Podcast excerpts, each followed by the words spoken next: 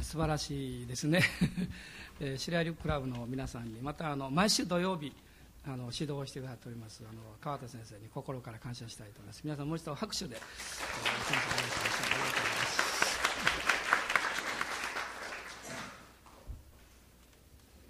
元旦にあのお会いできなかった方もいらっしゃいますので改めてご挨拶をさせていただきます。新年おめでとうございます。今年もよろしくお願いいたします。で私の方は声の方が大変なことになっておりまして少し皆さん聞き苦しいかも分かりませんがで案外私はこの声が気に入っておりましてちょっとハスキーかなというふうに思っております。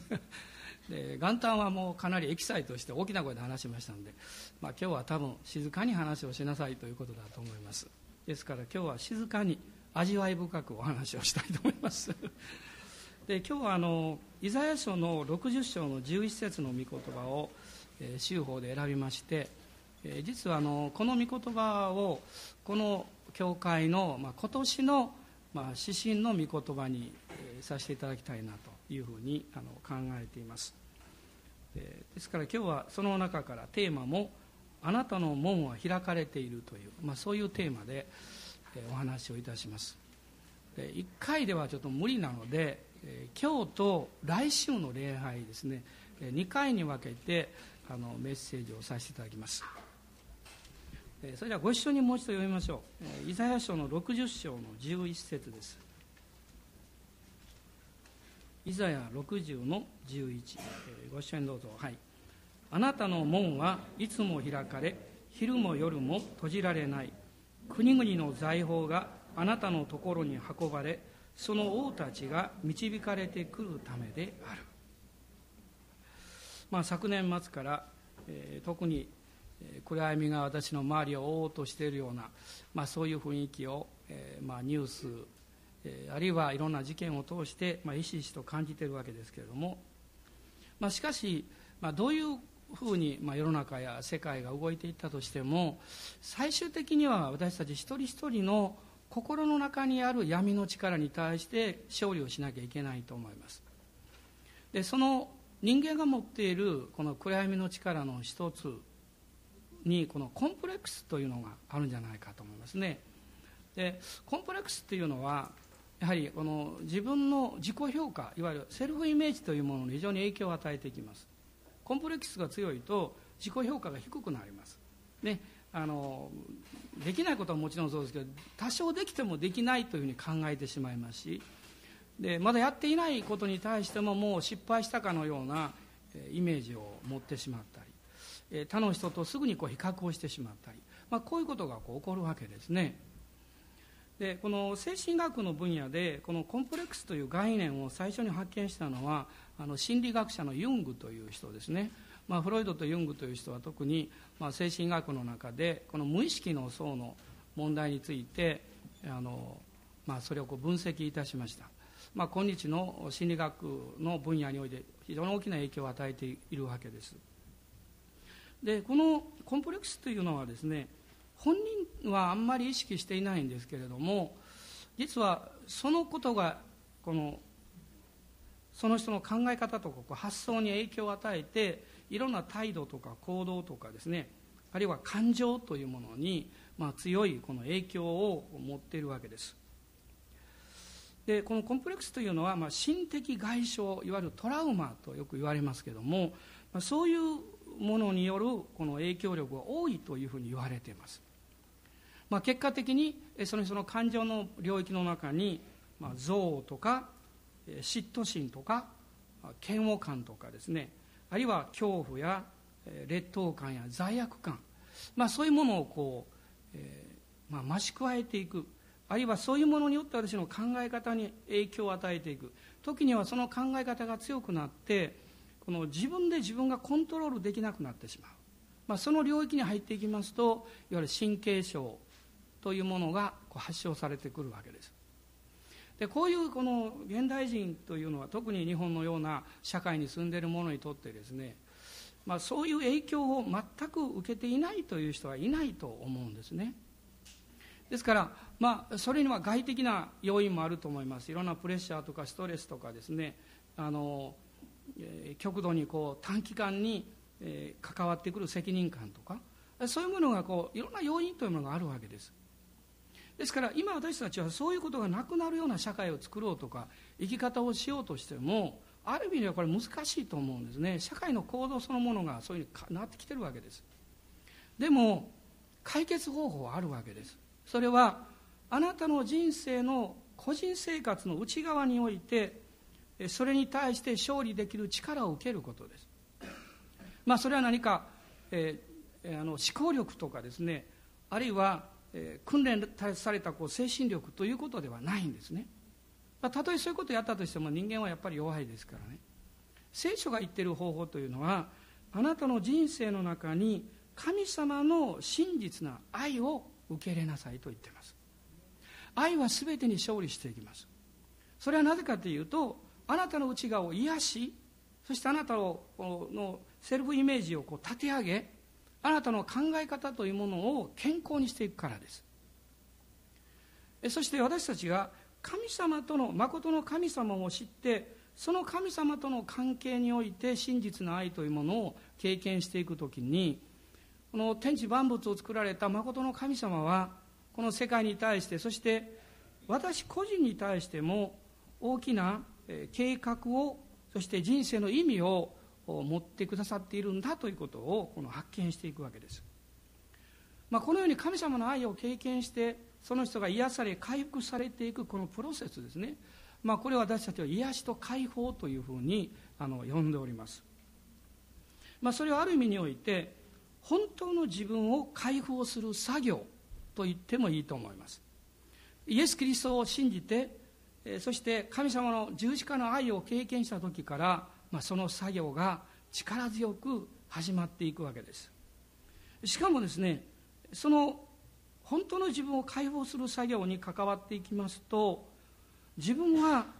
愛されているんだということを深く体験していきます、私は最近あの一つこう確信を持ったことの一つの中にですねそれはもう言語そして民族年齢あるいはその人の立場環境そういうものに関係なくですね人間というのはこの言葉を求めているんだという言葉をもう一度再発見したわけです。それは何かというとあなたは愛されていますよという言葉です。皆さんがですねたとえ広告のあの、まあ、キャッチフレーズであったとしてもですよあなたは愛されていますよと言葉を聞いた時に何かこう温かさを感じると思います。ましてやですねそこにいるあなたの家族や友やあるいはそこにおられるあなたの隣にいる方があなたにあなた愛されているんですよと声をかけてくださったならばですね本当に力を受けるんじゃないでしょうか。ただ問題はこの言葉が出ているところが源が真実な力から来ているかどうかっていうのが問題です。でも聖書はそれを語ってくださっている方がいらっしゃる。その方があなたを愛し天地万物を作られた誠の神でありそしてあなたの救い主でいらっしゃるイエス・キリストであると明確に語っているわけです、まあ、今日この最初の誠実礼拝ですね。もう一度ここから始めたいと思うんですがお隣の方に「あなた愛されていますよ」と笑顔で語ってあげてください。笑顔で。嬉しいですよそう言われたら。ええ。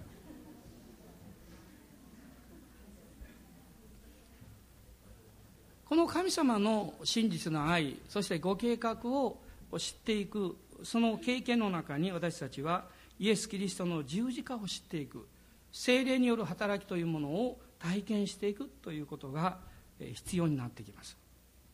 で神様は一言で言えばですねあなたの人生を価値あるものと考えていらっしゃってあなたの人生を祝福したいと願っておられる。私はこのことにおいてこの聖書の神様はそういう神様だと確信持って申し上げます。私はクリスチャンになって42年になります。そしてこの42年というのはもう私のもちろん人生の3分の2ぐらいいってるわけですからその人生の経験を通して神様はその通りの方だということを心から申し上げたいと思います。皆さんどうでしょうか？神様は私を祝福してくださっているんだということを心から感謝している方どのくらいいらっしゃいますか？手を挙げてください。はい感謝します。よく分からんけどそんな感じかなと思ってる方もおられるでしょうね。えまあそれでもいいと思います。というのは神様は良い方だからなんです。聖書の語っている神様は良い神です。そして愛なる神です。許しの神です。あなたがどこにいようがどういう経験をしようがその真っ只中にあなたと共にいてくださる神様です。あなたの方がそこに行かなきゃいけないとか何か特別なこう言葉を唱えなきゃいけないとか何日間かの行をしなきゃいけないとかこれぐらいのお金を捧げなきゃいけないとかそういうことは全く必要ありません。聖書の中にこう書かれています。主の皆を呼ぶ者は皆救われる。アメン。主の皆ってどういう皆です皆ですか？お名前ですか？イエス・キリストです。そうなんですよ。幼子からお年寄りまで病気の方も元気な人もお金のある人もない人もあるいは僻地に住んでいる人も大変な戦いの真っ只中にいる人も主の皆を呼ぶということは誰にでもできる本当に公平なものなんですね。まあ今日私は今日とまあ来週2回にかけてこの御言葉からお話ししたいことはあなたの門ということです。まあ私たちが何かを受けるあるいはどこかに出かけていくその入り口のことです神様あなたの人生の中に祝福の門を持っていらっしゃいますでこの聖書の時代において、まあ、旧約の時代ですけれどもこのイスラエルの人たちにとって門というのは、まあ、4つのですね意味を持っていたと私は考えています。まず一つは、えー、町を安全に保障する生活の場その町の入り口であったということでいつ敵が攻めてくるか分かりません。盗人が来るかも分からない。ですから当時は城壁を作りました。その門という入り口はですからその中に入った時にその町を守る場所でもあるわけです。そしてこの門を通って、外国からあるいは遠くから商人たちがやってきます。このいろんなものを持ってくるわけです。そして多くの場合この門の辺りでも商売をします、まあ、私たちもこの私も初めてイスラエルに行った時ですねイスラエルのいろんな門のところにパンとかいろんなものを売っておられたのを目にしました。どうしてかって人が通るところだからそこで商売をするわけです。しかし非常に重要なことはこの旧約の時代のイスラエルにおいてこの門というのはその町のリーダーたち長老たちが集まってその町に関する重大なことを決定する場所だったということです。あのでボアズがルツと結婚する時にもこの長老たちがその門のところに集ま集まったわけです、あるいはその門においてリーダーたちが集まって裁判をしました。そういう意味においてもこの門というのは非常に重要であったわけです。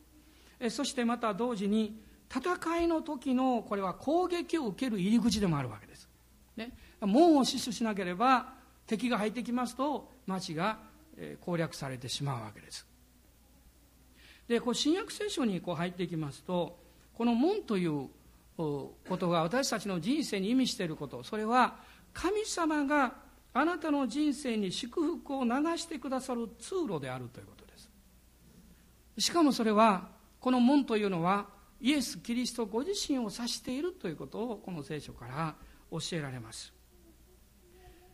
人生にはあなたの門があるんだということ。これが大事なことです。あなたの人生には門があります。そしてあなたは今何十歳か分かりませんがいくつかの大切な門を通ってきたはずです。それは重大な決断をした時。あるいはあなたの生き方に関わりなく周りのいろんな影響によってあなたが何らかの決定をしなきゃいけなかったことがあるかも分かりません。あるいはこの試練とか困難がやってきてあなたの転換点が生まれた。これはあなたの人生にとってあなたの門であるわけです。あなたしか通らなかった人生経験の門があると思います。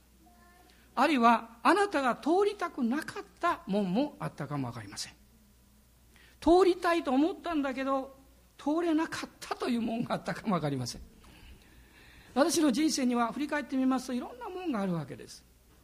でも少なくとも今日を境にしてあなたがこれからあなたの先の人生を考えるときに神があなたの人生に置いてくださっている門は第一にあなたの人生を祝福する門であるということを覚えていただきたいんです。アーメンでしょうか？今先にアーメンと言ってくださいましたけど。その通りですね。でこの門のところに私たちが差し掛かりますといろんな経験をするわけですが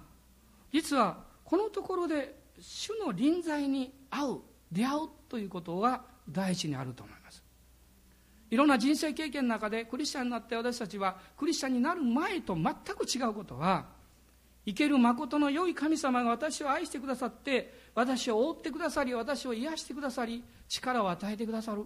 その経験をします。それは神が臨在を持って望んでくださる経験です。時々私はクリスチャンの方に質問するんですね。あなたが神様の真実な愛もう内側から溢れてくる愛を一番経験したのはどんな時ですかと質問します。まあ今までのところそれは最も物事がうまくいった時であると言った人は誰もいません。むしろ逆です。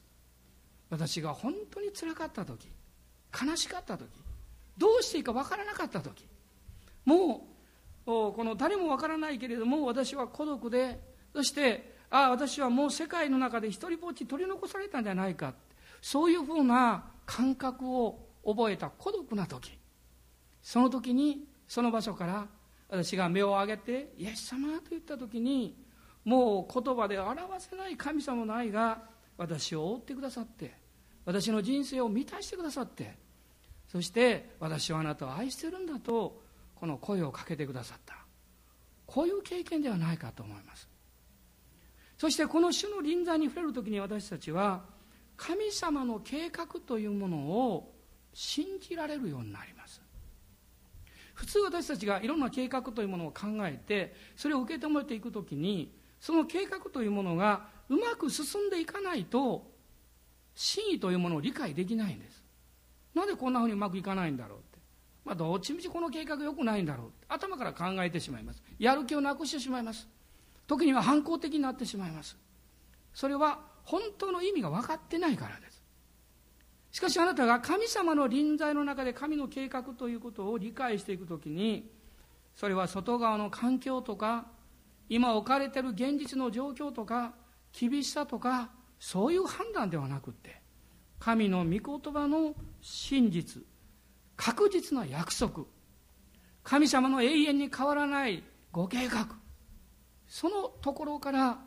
神の計画を信じることができるようになります。旧約聖書にエレミア書というのがあります。エレミア書の31章の3節と4節を一緒に読みましょう。エレミア書の31章です。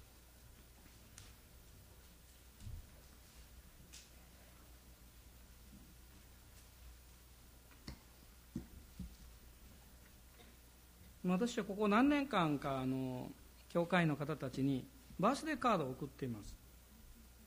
あの、まあ、そのアカペミニストリーの方たちが住所とかいろんなものを書いてくださってあとは私がある書く欄だけを書くようになってますけど、えー、まあ、毎年何百枚かお送りさせていただいてるんですけどその、えー、お一人お一人私が御言葉を考えながら書きます。御言葉の箇所はですね。そしておそらくこの皆さんも多くの方たちはこの31章の3節の御言葉が私がお送りしたバースデーカードの中に書かれていたんではないかなと思います。でもたとえ他の人と兄弟姉妹と同じ御言葉を私が書いていたとしても理解していただきたいことはあなたが神様との関係においてイエス・キリストを信じるその信仰生活において経験できるこの御言葉は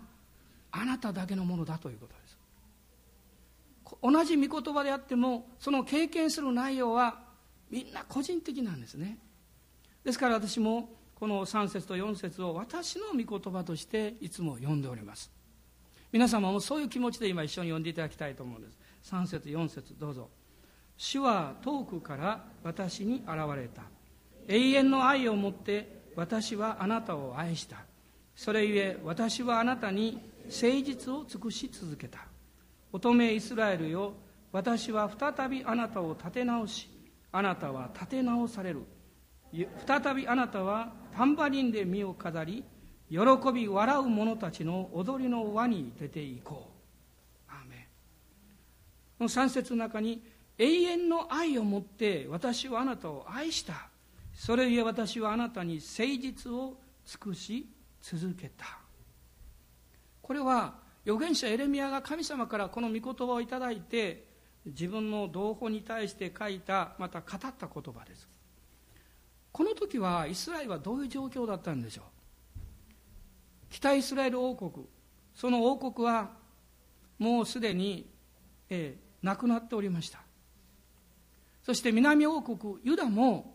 バビロニア帝国によって滅ぼされてそしてイスラエルの多くの民がこの補修としてバビロンに連れて行かれておりました。まあわずかに残された民がこのユダの地域におりました。エレミはその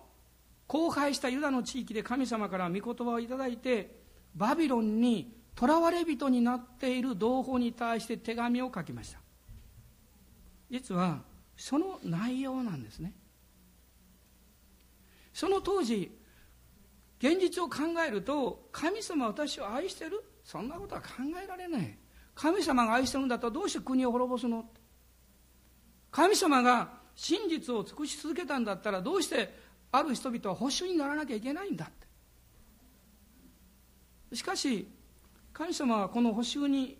とらわれている人々に対してエレミアを通して書き送った御言葉です。それが29章の中にもっと詳しく出てきます。29章の10あごめんなさい。10節です。皆様がよくご存知の御言葉なんです。あ、えー、ごめんなさい、えー、11節です。よくご存知の御言葉です、えー、どうぞ。私はあなた方のために立てている計画をよく知っているからだ。主の蜜げ。それは災いではなくて平安を与える計画でありあなた方に将来と希望を与えるためのものだ。主はおっしゃいました。私はあなた方に平安を与える。将来を与える。希望を与える。それを受け取った人々はこう思いました。でも私たちは敵の国に捕虜として囚われて自分の国さえもなくなっている。私が立て上げてきたあの自分の国における財産はもうみんななくなっちゃった。立場もなくなった。私の過去は私にとってどういう意味を持っていたんだ？私たちも現在大震災が起こったり、まあ今海外でしょっちゅう起こってるようなこのテロが起こりますとそういう経験をするでしょう。全てを失ってしまったと言わなきゃいけないような状況はいつでも起こりうるわけです。そういう状況の中にいる人々に神がおっしゃったんです。私はあなた方に平安を与え将来を与え希望を与える。しかももう一つおまけがついてます。あなた方がバビロンにとらわれになっている。そのバビロンから解放されるためには70年が必要だとおっしゃったんです。この今読みました御言葉の前の節10節を読んでいただきたいんです。誠に主はこう仰せられる。バビロンに70年の満ちる頃私はあなた方を顧みあなた方に私の幸いな約束を果たしてあなた方をこのところに帰らせる。でも皆さんこれを聞いた人たちの多くは感じたでしょう。70年これから生きてるはずがないだろうって。皆さんの中でこれからと70年生きれると思ってる人どのぐらいおられます、失礼な質問かも分かんないけど。でまあ仮にですね100歳まで生きるとしたら30歳以上の人はもう見込みがないわけです。私なんかとっくに見込みがありません。こういうことをこういう観点から神の御言葉を読むときに私たちが考えさせられることはああ人間というのはなんとこの目に見えることを感じることそして自分の考えの枠の中でしか自分の人生を考えられないものなんだということなんです。あなたの価値はこの地上の人生だけではないんです。あなたの価値は永遠なんですよ。私の魂はあなたの魂は永遠の価値を持ってるんです。どうぞこの小さい人生短い人生しかもその人生の中の去年起こったこともう昨日起こったことそういうことであなたの人生の評価をしないでいただきたいんです。まあ一時の人生の風邪ひきみたいなもんです。神はおっしゃるんです。あなたが目に見えるところ、感じるところ、経験したところに縛られている間、あなたは永遠の神の計画を理解することができない。あなたはいつも、ああ、私はこんなことがあった、こんな辛いことがあった、私は寂しい、悲しい、苦しい、みんな私を評価してくれない。嘆き、自己憐憫に陥って、自分の人生をいつも暗闇の中に置いて、つぶやきながら生きなければいけないんです。そういう生き方に対して聖書はノーと言いなさいと言ってます。古きものは過ぎ去ったんです。どんなに良い思いで、どんなに良い経験であっても、古きものは過ぎ去ったんです。あなたにとって大事なことは、キリストと共に新しく生きることです。私は人生というのは毎朝毎朝真っ白のキャンバスをこのもらうものだと思ってます。今日一日はまたゼロから書き始めます。それじゃ昨日は無意味だったんでしょうかそうじゃないんです。神様はそれを宝としてあなたの人生の宝としてあなたのための特別な蔵に直してくださっています私の引き出しの中に子供たちが小さい頃くれた手紙とか絵とかいうのが少し残ってます。全部じゃないです。時々引き出し開けますと出てきます。そしてそれを見ると嬉しくなれます。芸術的に立派だと思ったことはありません。これは1000万で売れるとかそのことは考えたことはありません。でも私にとっては何億以上の価値があるんです。どうしてですか？私は彼らを愛してるから。愛してる者にとってその人が見る目の中に入るものはそれはどのような周りとの比べたこの価値判断によっても判断され得ないんですよ。あなたの人生をあなただけの価値判断で見るならば他の人と比べてみるならばあまりにも不公平でしょう。なぜこんなことが起こるんだって。もう本当にもう怒りでぶつけたいという気持ちにもなるでしょう。そうじゃないんです。神はあなたの人生をあなたしかない人生だと考えていらっしゃる。あなたの人生に無駄なことなんかなかったんです。あなたの人生に失敗なんかなかったんです。あなたは失敗したと思ったでしょでもそうじゃないんです。神あなたの人生の全てを受け止めようとしてらっしゃる。神様あなたの人生の全てに愛を注ごうとしてらっしゃる。あなたがそれをイエス・キリストを通して誠の神様のところに持っていけばそうなるんです。門を通ってなんです。あなたの経験する時あなたが考える時決断する時そのところであなたはこう言うんです。神様私にとってたとえ失敗でも私にとって辛いことであっても私にとってまだ不十分であってもあなたには計画があります。あなたの計画は私の過去の人生の全ての上にありました。そう告白するんです。エレミアはこの手紙の中で13節からあごめんなさい12節から14節まで読んでいただけますでしょうか。このように進めています。あなた方が私を呼び求めて歩き私に祈るなら私はあなた方に聞こう。もしあなた方が心を尽くして私を探し求めるなら私を見つけるだろう。私はあなた方に見つけられる。そこで結構です。私はあなたに将来を与え希望を与えそして平安を与えるとおっしゃった。しかしあなたがあなたの人生の門を通って祈り探し求め見つけなきゃいけないとおっしゃったんです。これを一言で言うならば信じることなんです。神を信じる。私は神様を信じるがゆえに自分の人生を信じる。自分の人生の価値を信じる。自分の生きる目標を信じる。私の生きてきた人生には意味があったということを信じる。それをあなたが見出さなきゃいけないんです。神様の約束の御言葉を私たちが受け止めるときにその信仰がやってきます。御言葉、イザヤ書に戻りますが、あなたの門と語っています。そしてこの門はイエス・キリストご自身でもあられるわけです、まあ、今開きませんがヨハネによる福音書の10章を見ますと3節4節にこの門のところでイエス様は私たち一人一人の羊の名を読んで連れ出すと語っていらっしゃいます。あなた方じゃないんですよ。あなたの名を呼ぶんです。あなたの名を呼ぶ。もう人口今65億ですか世界でもう今まで亡くなった人を数えたらもうどのぐらいあるんでしょうかね。神様はその一人一人を覚えていらっしゃる。そんなわけないでしょうってあなたおっしゃるでしょうか。そんなわけありますよ。神様ですから、ね、ちゃんと覚えておられるんです。そしてそのあなたの名を読んで来なさいと招かれる。そしてあなたの名を読んで私はあなた愛してるよとおっしゃる。あなたの頭に手を置いて私あなたを祝福するよとおっしゃる。あなたの門においてあなたはそれをイエス・キリストから受け止めるんです。その時にあなたの内側から祈りが湧き上がってきます。例えばあなたの尊敬する人が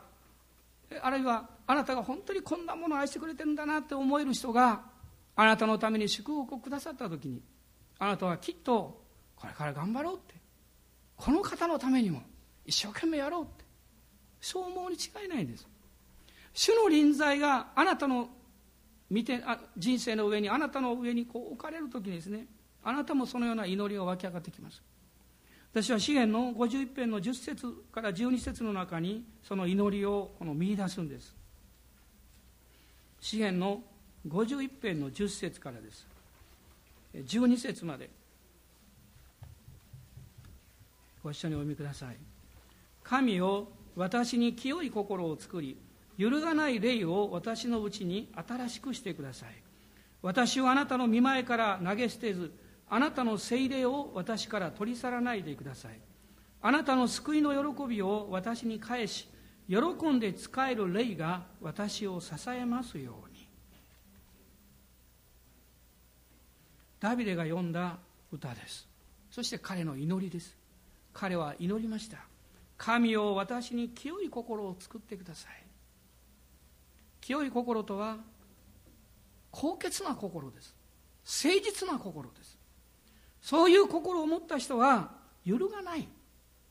周りに何が起こっても誰かが何か言っても揺るがない。そしてあなたの精霊を私から取り去らないでください。三つ目に喜んで使える霊が私を支えますようにと祈ってます。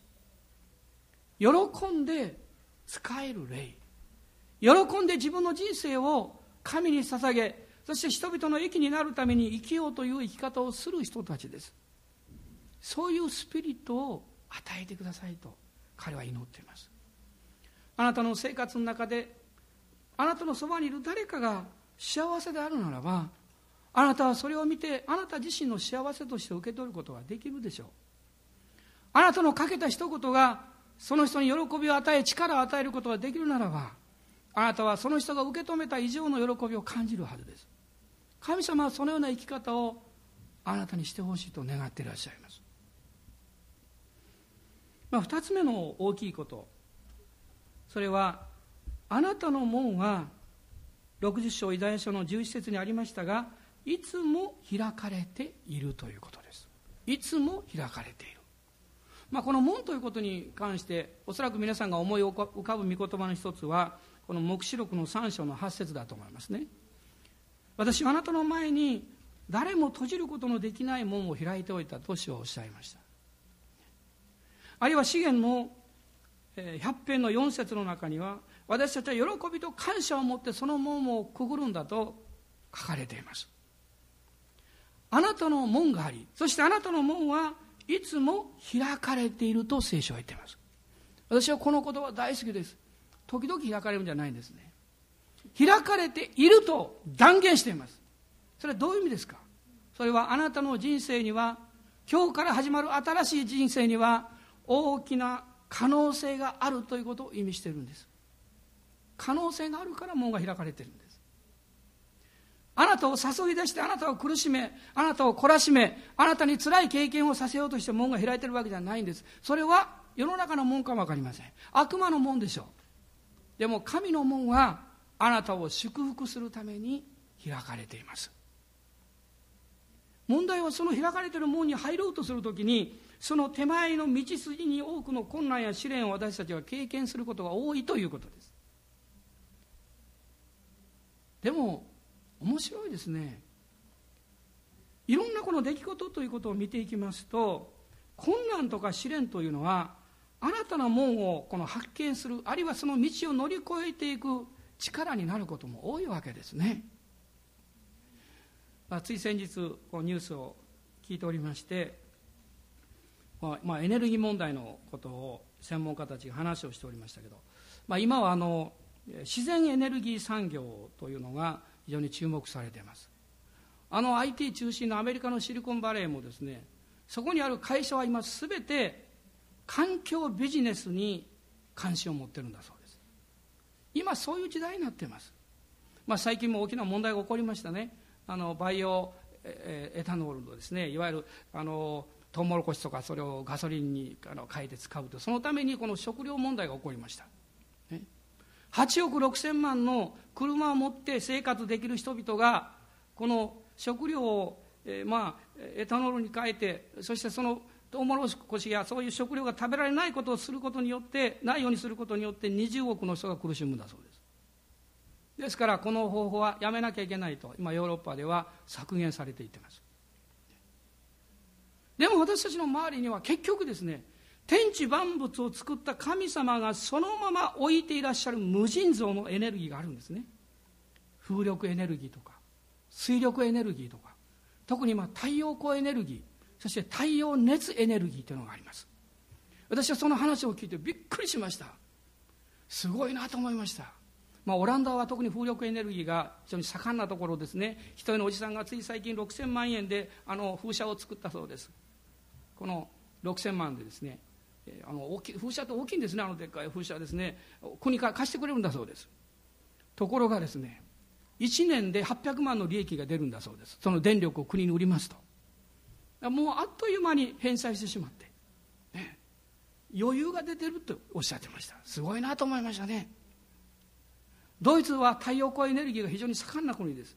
まあ、日本もその産業に今力を入れています。でも太陽熱エネルギーっていうのがあるんですね。大きな鏡を砂漠に立ててその熱をですね一箇所に集中させてそれでエネルギーを生み出すわけです。なんと皆さんあの神が作られたこの自然の太陽が世界中に照らす1時間の熱エネルギーで全世界の1年分のエネルギーが満たされるそうですよ。神様ってすごいですよ。今人は目覚めつつあるんです。神が作られたものが最高なんです。先週話したでしょう。神が作られたもの全てをご覧になって全ては非常に良かった。あなたの人生のあらゆる問題やあなたが欠乏しているあなたは足らないと思っているその問題の多くの解決は実はあなたの生活領域にすでに置かれていると言ってもいいと思います。賢い人はそれを見出そうとするんです。神に尋ねそして知恵を得てそれを発見しようとするんです。あなたの人生の門から入ってくるものが大きなものが2つあるとユダヤ書60章の11節は言っています。一つは国々の財宝があなたのところに運ばれる。2つ目はその王たちが導かれてくると言っています。これはどういう意味なんでしょうか。続きものではありませんが来週お話したいと思います。今日は生産式もありますし、ね、この後私が話し出したら30分は止まらないと思いますから、来週またお越しください。別に皆さんあの続きもじゃないと言っておきますがそういう意味で言ってるんじゃないんですよ。でも時間の関係でそう言ってるんです。でも私は皆さんに申し上げたいんです。誠の神を知るときにあなたの人生の中に富の宝庫があるということを発見します。そしてあなたの人生は神のこの大いなる祝福を受ける入り口なんです。この新年最初の礼拝で信仰を持って私は告白したいんです。主よあなたは私を祝福してくださっています。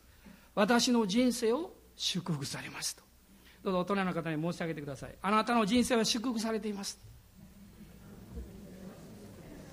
アーメン。感謝します。主に栄光を返します。大きな拍手で主を褒めたたえましょう。ハレルヤ。ハレルヤ。感謝します。アーメン。アーメン。感謝します。主イエス様。私たちの上にキリストにある十字架の贖いによって永遠の祝福が与えられていることを感謝します。つぶやいたり自分を見過ぎたりまた他の人を裁いたり比較したり自分のないものばかりを見て嘆いておりましたこの不信仰を悔い改めます。あなたは豊かな方です。あなたは良い方です。私たちが何かの状況に置かれる時その状況でしか見えないものを見るようにと主が取り計らっていらっしゃいます。あなたを信じる時にあなたの計画が見えてきます。あなたの導きが見えてきます。どうぞ他の人と比べる生活ではなく唯一たった一人の人生を私たちが信仰を持って確信を持って神に祝福され愛されている人生を力強く歩むものと導いてください。主イエスキリストの皆によって兄弟姉妹たちを祝福いたします。アーメン。アーメン感謝します。ハレルヤ。アーメン。